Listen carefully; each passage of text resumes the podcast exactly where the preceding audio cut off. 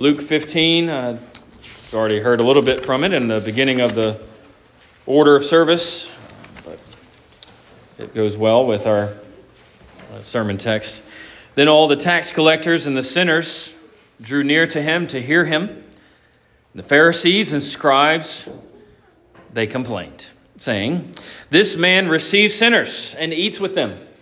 So he spoke this parable to them, saying, What man of you, having a hundred sheep, if he loses one of them, does not leave the ninety nine in the wilderness and go after the one which is lost until he finds it? And when he has found it, he lays it on his shoulders, rejoicing. When he comes home, he calls together his friends and neighbors, saying to them, Rejoice with me, for I have found my sheep, which was lost. I say to you that likewise there will be more joy in heaven over one sinner who repents than over 99 just persons who need no repentance. Or what man, or what woman, excuse me, having 10 silver coins, if she loses one coin, does not light a lamp, sweep the house, and search carefully until she finds it? When she has found it, she calls her friends and neighbors together, saying, Rejoice with me, for I have found the piece which I lost. Likewise, I say to you, there is joy in the presence of the angels of God over one sinner who repents. And he said, A certain man had two sons. The younger of them said to his father, Father, give me the portion of goods that falls to me. So he divided to them his livelihood. And not many days after, the younger son gathered all together journeyed to a far country, and there wasted his possessions with prodigal living. When he had spent all, there arose a severe famine in that land, and he began to be in want. And he went and joined himself to a citizen of that country, and that citizen sent him into his fields to feed swine. And he would gladly have filled his stomach with the pods that the swine ate, and no one gave him anything. When he came to himself, he said, How many of my father's hired servants have bread enough and to spare, and yet I perish with hunger? I will arise and go to my father and will say to him, Father, I have sinned against heaven and before you, and I am no longer worthy to be called your son. Make me like one of your hired servants. And he arose and came to his father. When he was still a great way off, his father saw him and had compassion, and ran and fell on his neck and kissed him. And the son said to him, Father, I have sinned against heaven and in your sight, and am no longer worthy to be called your son. But the father said to his servants, Bring out the best robe, put it on him, put a ring on his hand and sandals on his feet, and bring the fatted calf here and kill it, and let us eat and be merry. For this my son was dead and is alive again. He was lost and is found. They began to be merry. Now his older son was in the field. As he came and drew near to the house, he heard music and dancing. And he called one of the servants and asked what these things meant. And he said to him, Your brother has come, and because he has received him safe and sound, your father has killed the fatted calf. But he was angry and would not go in. Therefore his father came out and pleaded with him. So he answered and said to his father, Lo, these many years I have been serving you. I never transgressed your commandment at any time, and yet you never gave me a young goat that I might make merry with my friends. But as soon as this son of yours came, who has devoured your livelihood with harlots, you killed the fatted calf for him. He said to him, Son, you are always with me. All that I have is yours. It was right that we should make merry and be glad. For your brother was dead and is alive again, and was lost and is found. Amen. And our reading from 1 Samuel.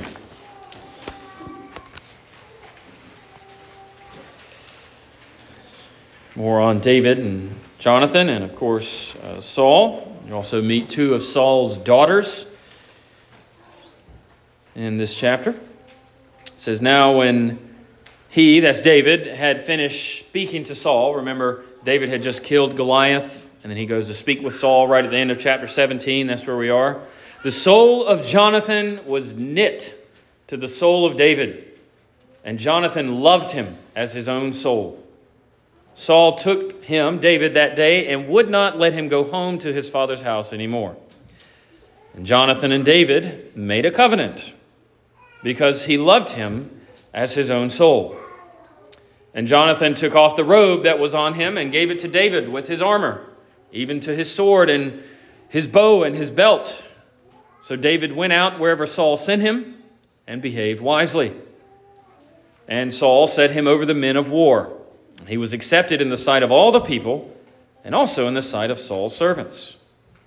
Now it had happened as they were coming home when David was returning from the slaughter of the Philistine that the women had come out of all the cities of Israel singing and dancing to meet King Saul with tambourines, with joy, and with musical instruments.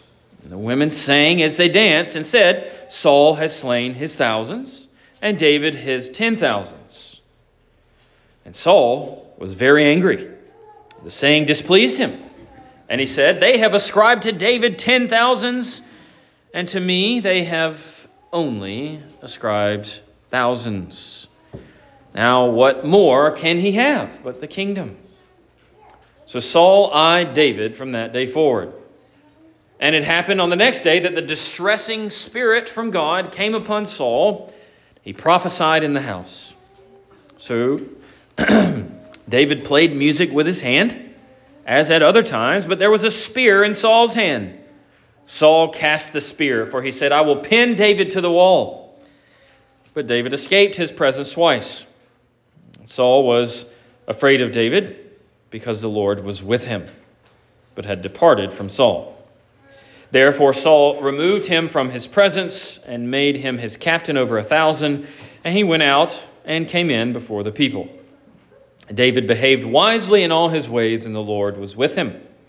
Therefore, when Saul saw that he behaved very wisely, he was afraid of him. But all Israel and Judah loved David because he went out and came in before them. And Saul said to David, Here is my older daughter Merab. I will give her to you as a wife. Only be valiant for me and fight the Lord's battles. For Saul thought, Let my hand not be against him, but let the hand of the Philistines be against him. David said to Saul, Who am I? What is my life or my father's family in Israel that I should be a son in law to the king?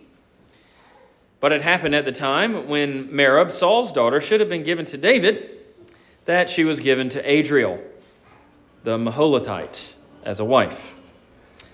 Now, Michal, Saul's daughter, loved David. And they told Saul, and the thing pleased him. So Saul said, I will give her to him, that she may be a snare to him, and that the hand of the Philistines may be against him. Therefore Saul said to David a second time, you shall be my son in law today. Saul commanded his servants communicate with David secretly and say, Look, the king has delight in you, and all his servants love you. Now, therefore, become the king's son in law. So Saul's servants spoke those words in the hearing of David, and David said, Does it seem to you a light thing to be a king's son in law, seeing I am poor and lightly esteemed, a poor and lightly esteemed man? The servants of Saul said to him, In this manner David spoke. And Saul said, Thus you shall say to David, The king does not desire any dowry, but 100 foreskins of the Philistines to take vengeance on the king's enemies. But Saul thought to make David fall by the hand of the Philistines. So when his servants told David these words, it pleased David well to become the king's son in law. Now the days had not expired Therefore, David arose and went, he and his men, and killed 200 men of the Philistines, not 100, but two. David brought their foreskins, and they gave them in full count to the king that he might become the king's son in law. And Saul gave him Michal, his daughter, as a wife. Thus Saul saw and knew that the Lord was with David, and that Michal, Saul's daughter, loved him and Saul was still more afraid of David. So Saul became David's enemy continually. And the princes of the Philistines went out to war. And so it was, whenever they went out, that David behaved more wisely than all the servants of Saul, so that his name became highly esteemed.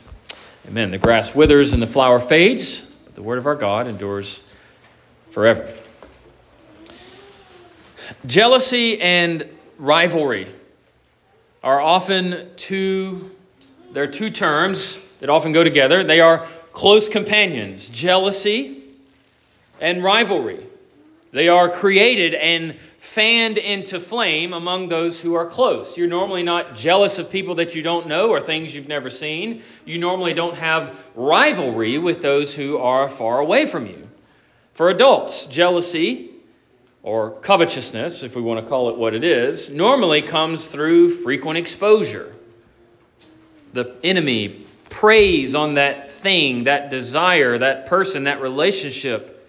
And it's like pouring blood into water to attract sharks. Rivalry can be innocent, right? There are rival schools and things like that. And it's merely a fruit of competition. This is healthy, but let jealousy and covetousness mixed with rivalry, and you've really got a mess on your hands. And these things are shown in the parable of the prodigal son who was jealous, right? The older son was, or the one who was home the whole time, struggles with jealousy because there's a natural rivalry among brothers. Rivalry, jealousy, and covetousness, they're bound to be involved then when you think of Saul and David, right? David's going to succeed Saul, but also Jonathan. Saul, David, and Jonathan. David is the king to be. Saul is the king. Jonathan's in a bit of an odd place then, right? Because as you know, as history tells us, children, who is always the king after the king? Well, the son of the king, the oldest son of the king. And that's what Jonathan was. Technically, he's the heir. But Saul and his family's place at the helm is fading, as we've been hearing in 1 Samuel. And Saul is filled with jealousy. He's filled with covetousness. So Jonathan should be doing the same thing, right? He should be, for the honor of his family, hating David. After all, David is no greater than Saul. He's probably shorter than him. He's the youngest of a family from that podunk town of Bethlehem. He's going to be the next king. The people deserve better. Saul deserves better. My father should not be under such shame. Now, that's what might happen in certain circumstances, but not in the Lord's kingdom, the place where his spirit rules over the hearts of his people. Isaiah 11 speaks of the Lord's kingdom as a place where the wolf lies down with the lamb, the leopard with the goat, the calf with the lion. The lion's going to eat straw, the text says. Children will play with snakes. Why? Not because things will become as they aren't, but because in the kingdom of God, there is no harm or destruction. There is only love. For the Lord is known in his kingdom Jesus himself says in Luke 17, the kingdom of God does not come with observation, nor will they say, see here or see there, for indeed the kingdom of God is within you. This is a bond that David and Jonathan shared. What else could draw Jonathan to love David like this? Because it isn't by nature that we love the Lord and his anointed.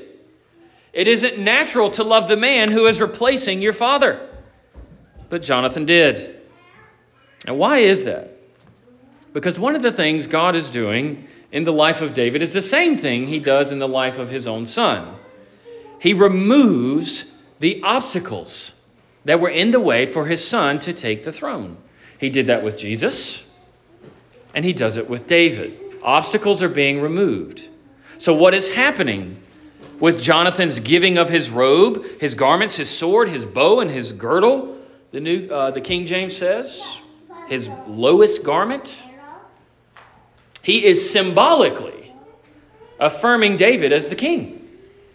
He is foregoing his own natural right, as it were, to the throne. Jonathan is doing his own type of anointing of David. Remember, again, this is on the heels of David defeating Goliath. Children, you know that story. Remember it? And he's returned to the camp where everyone would have been hearing of his victory. There's another anointing scene in the immediate vicinity. Remember back in chapter 17 where David was given another set of clothes? He was given Saul's clothes, but they didn't fit. This does not seem to be a minor detail. Chapter one chapter to the next. Saul's armor doesn't fit. David basically goes unclad into battle, but the key point is he doesn't go like Saul into battle.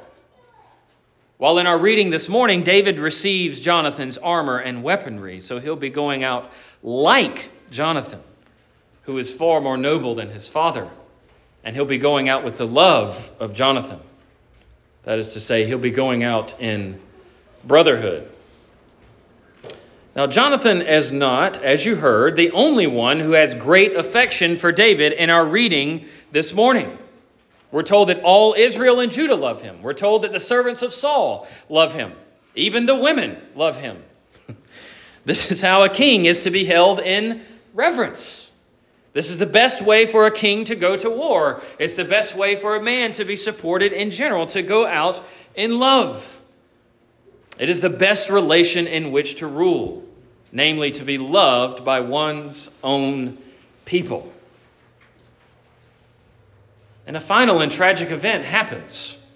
We haven't got to chapter 31 yet, but in chapter 31, as the Lord removes the obstacles of David's reign, Jonathan and Saul die on the same day at the hands of the Philistines. And until that moment, Saul is going to do everything he can, humanly speaking, to create a rivalry between David and Jonathan. It seems one can say with great certainty that when Saul brings David into court, verse 2, he's doing it to watch him. Saul wants to keep tabs on David because he is growing more and more afraid of him. Maybe you noticed that as we read through the text. It's mentioned a couple times. Saul feared David. Saul feared David. He grew in fear of David. Thankfully, our Lord knows all and is one who sabotages the plans of the wicked, assuring that his servant, the man after God's own heart, would indeed take the throne. Let me take a sidestep here for a moment. I'm going to say some stuff that might alarm you, but let me tell you if you've not heard of this before, your children will hear it. It is an argument that is in the world to defend things like homosexuality. It is important for you to know that David and Jonathan were not homosexual. That argument is a common argument made in defense of homosexuality from the Bible and ultimately to overthrow the authority of Scripture in general. I don't know when this first came to be pushed in false Christianity. It doesn't come from Christians. But it is not uncommon at all to read articles online, to read citations used in books, and even art depicting them being romantically involved. I have an overall point to get to this. But it's important for you to know it is not at all necessary from the text to say this. Because the love that Jonathan has for David is simply the love that Jesus requires of his disciples. They push David and Jonathan being gay because they know that one of the greatest dangers to our corrupt society, one of the greatest dangers to corruption in general, one of the most powerful weapons that could be formed against them is this for men to be friends. For men to be friends. This is how the enemy twists the truth. And your brains, like mine, are easily manipulated. Be honest. Anything that begins to get close to true masculine friendship, you kind of rub up against it and you're like, is this gay? Right? Men don't need friends, they're men, right? you're a Christian, so you, you don't want that. You draw away from it, you draw away from brotherhood. The thing is, if you have no brotherhood, there is no community power that could ever arise. There is no such thing as a group or a collective that could ever arise. Armies become feminized. This is why they're doing it. They will be filled by men who are full of vice, or worse, they'll be filled by women. And they have no idea to form bonds with other men, and they don't want to, or to relate to other powerful figures. They don't know how to do it. It would be a threat to them. Jesus says in John 15, Greater love has no man than this, that a man lay down his life for his friends. He seems to care about friendship. He's very closely, uh, very clearly saying that part of what drove him to the death of the cross is his love for his friends. Also in John 15, Jesus says, No longer do I call you servants, for a servant doesn't know what his master is doing, but I call you friends. For all things that I heard from my Father, I have made known to you. And let me ask you, men, how many friends do you have? I, I don't, you know, you know, not that more is better. Do you have any? Because I know several older men who have no friends, not a one, right? Not saying more is better. But if we want to build anything, if we want to stand against the forces that would have us be drugged down, we're going to need friends. We're going to need brotherhood. The focus of this chapter is the various responses to David. We've talked about Jonathan's, that Holy Spirit wrought love we're familiar with Saul's, that of the women, Saul's servants, even all of Israel and all of Judah were told. But how about the Lord's response to David? One writer says this chapter 18 is built around a contrast, not so much between David and Saul as between reactions to David. David prospered wherever he went. And did you know that the word for prosper can also be translated as act wisely? His prosperity and his wisdom was a sign that the Lord was with him. Close quote. That's the Lord's reaction to David. He's with him, granting him and giving him prosperity and wisdom. And this primes the pump for this tragic revelation about Saul that has already been declared in previous chapters and is slowly being revealed more and more. His hardness towards David reveals his hardness towards God, it eats him up. He has absolutely no patience for any approval of David. The singing of women leads Saul to be very angry, or as the King James says, very wroth, full of wrath. He has basically become a moody and emotional tyrant. And if he doesn't get the praise, attention, and love, then whoever does will be the object of his hatred. It almost seems at times that if Saul could himself had just been known for showering, showering David with affection, then that was okay, so long as no one outdid him. He was so obsessed with attention that as long as he was giving the attention, it would have been okay. You see, he isn't the only one, though, who has his eye on David. All Israel and Judah and the Lord of Israel and Judah do as well. The heart of David and the heart of Saul, the comparison between the leadership in waiting and the leadership on the way, it reminds us, uh, on the way out, excuse me, reminds us so much of the Gospels. David points to Jesus. Saul points to the corrupt leadership of Israel that crucified Jesus. The heart of David and the heart of Saul is revealed in one scene as well by what's in their hands. Saul would have his way with wrath and violence. He threw the spear.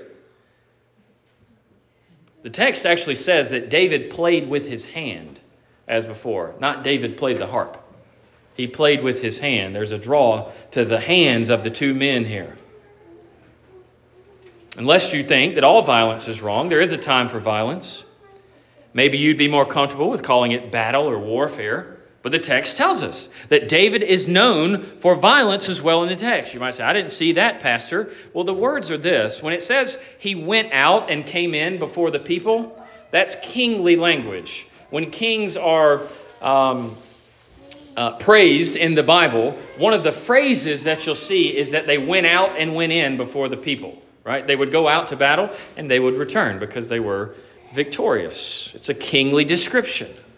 And the people love David for this. He's fulfilling his kingly calling even before the throne is his. This is how you gain the love of the righteous. You do what you ought to do even before it's time for everyone to notice you doing it. And this, of course, it fills Saul with more and more rage. You can imagine him like a, a boiling pot, as it were. He sets his eye on David even more firmly. He has a desire, like the wicked in the Proverbs, to cause the righteous to stumble. And ironically, I don't know if you picked up on this, but ironically, what Saul does to David in this scene is basically the same thing that David does to Uriah. Right? David's worst moment as a king comes when he realizes he doesn't need to get his hands dirty to take out the man that's in the way, but he finds another way to do it. Saul's trying to do the same thing with David, using the Philistines to get rid of David, just like David used the enemy to get rid of Uriah. Saul is in a situation where he can't really get away with doing anything to David himself. He's going to try that enemy over there, and he's also going to try to use his daughters. He's going to have his daughters do it, or he's going to have the Philistines do it. It doesn't matter so long as he doesn't have to do it directly. But the thing is, even in the attempt to trap David with his daughters, he fails to understand the purity of David's heart. Because when he receives this invitation to marry Saul's daughters, he's honored. He's ecstatic. He's humbled. Who am I to be a member of the king's family? Saul did understand that, humanly speaking, women cause men to make dumb decisions all the time, whether the woman is cognizant of it or not. There is something that you might overlook in the text that also serves to undermine Saul and he thinks this is a good thing at first, but it ultimately proves to his demise. It's the love of Michal for David. In the chapter or the two chapters following, I can't exactly remember, there's a scene where Saul is coming to kill David. And she puts a household idol in the bed as if it were David so that he can run away. And Saul thinks that, you know, the idol is uh, David. That could probably be why Saul thinks that Michal can uh, cause David to stumble because she is one who is given to idolatry. Maybe that's what it was. But it isn't said about the other daughter that she loved David, but it is said about this one that she would, call it what you will, use her idols to save David's life. Her love for David leads her to protect him albeit in a way that is certainly complicated. It is Saul's aim to set a snare. Children think like a bear trap. Saul is laying all these traps around for David to step in, but of course he will not be successful. The darkness of Saul's heart, because of his jealousy, it is remarkable. He wanted David dead. And this is what sin does to you it literally makes you stupid. Because Saul was willing to get David killed regardless of how it would affect his daughters, regardless of how it would affect his son, regardless of how it would affect his own reign as a king, regardless of how it would affect his own personal safety, for David was one of the best warriors, regardless for how it would affect his own country as a whole. He just wanted David dead.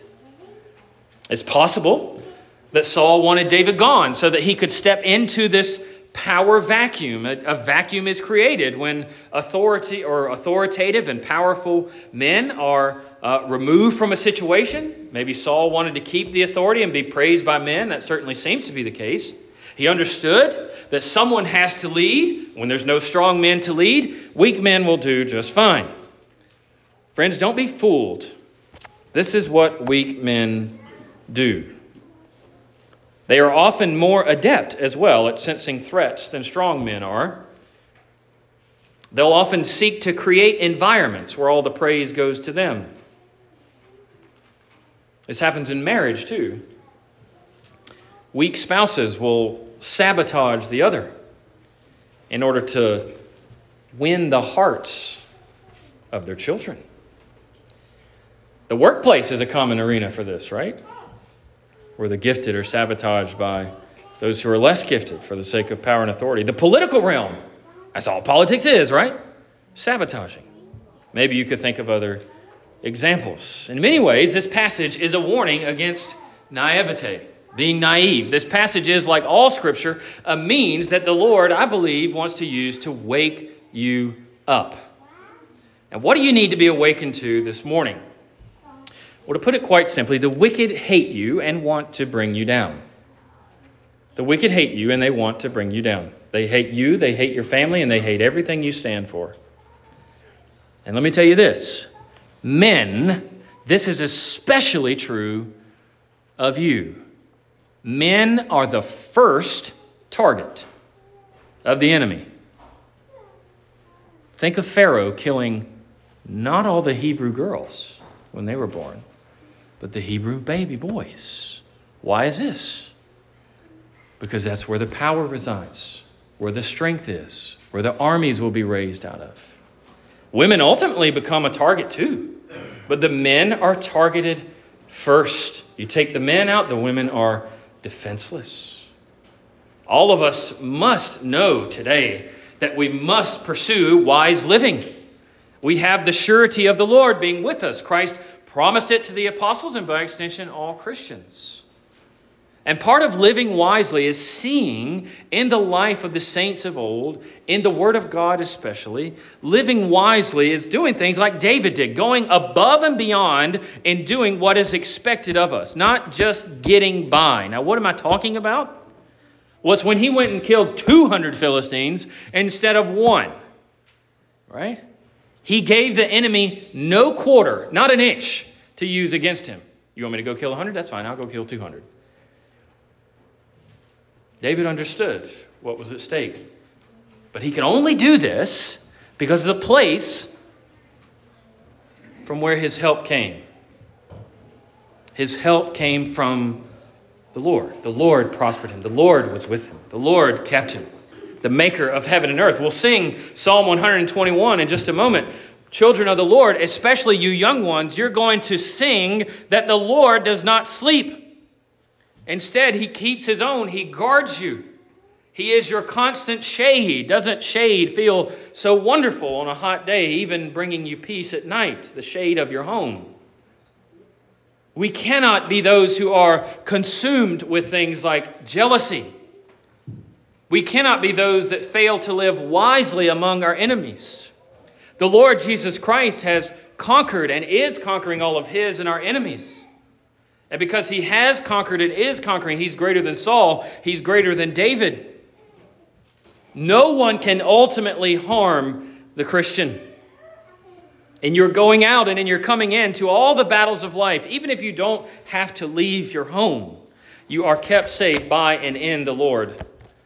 And rest assured that your enemy feels and acts the way that they do because they are afraid because they are afraid.